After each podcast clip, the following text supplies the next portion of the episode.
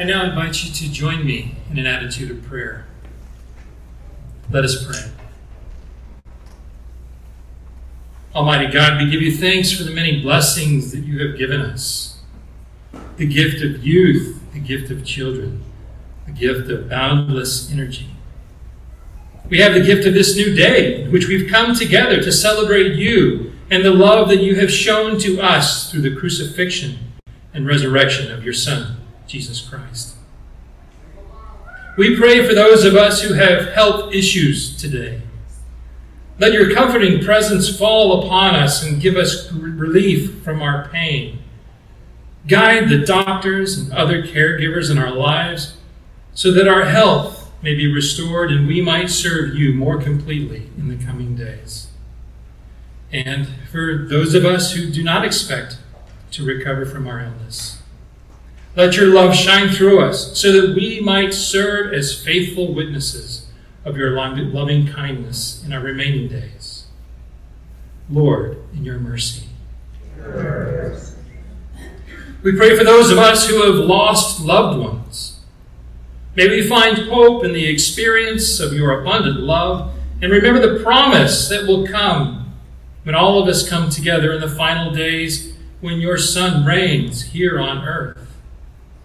Guide us through the difficult journey of grief and mend our broken hearts as we struggle to deal with our loss. Lord, in your mercy. We pray for our local community.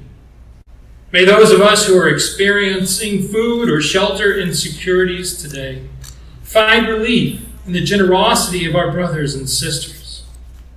And may those of us who have more than we need discover ways of sharing our extra resources with others in need. Help us to remember that we are merely stewards of the abundant things that you have placed in our care, and we are expected to share them with others as you have shared them with us. The means of gain we have used to acquire comfort in this life are built upon your grace and mercy and they provide us the opportunity to share that same grace and mercy with others. Lord, in your mercy. We pray for those of us who have served, who serve as leaders in our community. May we be inspired to serve our communities with justice and compassion, setting aside our personal agendas and private interests, so that your interests and ideals reign in our hearts. Give us the courage to make the difficult choices, ones that may not result in the desired outcome of powerful special interests, but are beneficial to the powerless and those in greatest need in our community. Let our upcoming election season be filled with new hope, built on positive messages, and guide us all toward fruitful conversations that encourage each other. Lord, in your mercy.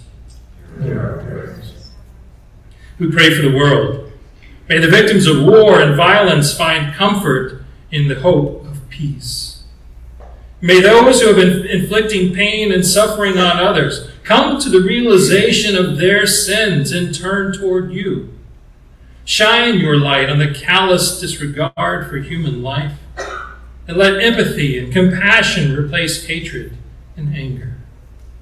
May we all find ways of becoming a source of healing. And may the victims of injustice find solace in the outward and visible signs of repentance throughout the world. Lord, in your mercy. We pray for the church, the body of Christ here on earth. May we all come t- together and grow closer to you, and may your will reign on earth Heal the wounds that have divided your disciples, and lead us down a path of reconciliation where we can come together in the unity of your Spirit, sharing a common table of communion. Open our eyes to new ways of serving you and our neighbors, and open our hearts to new ways of loving you and our neighbors.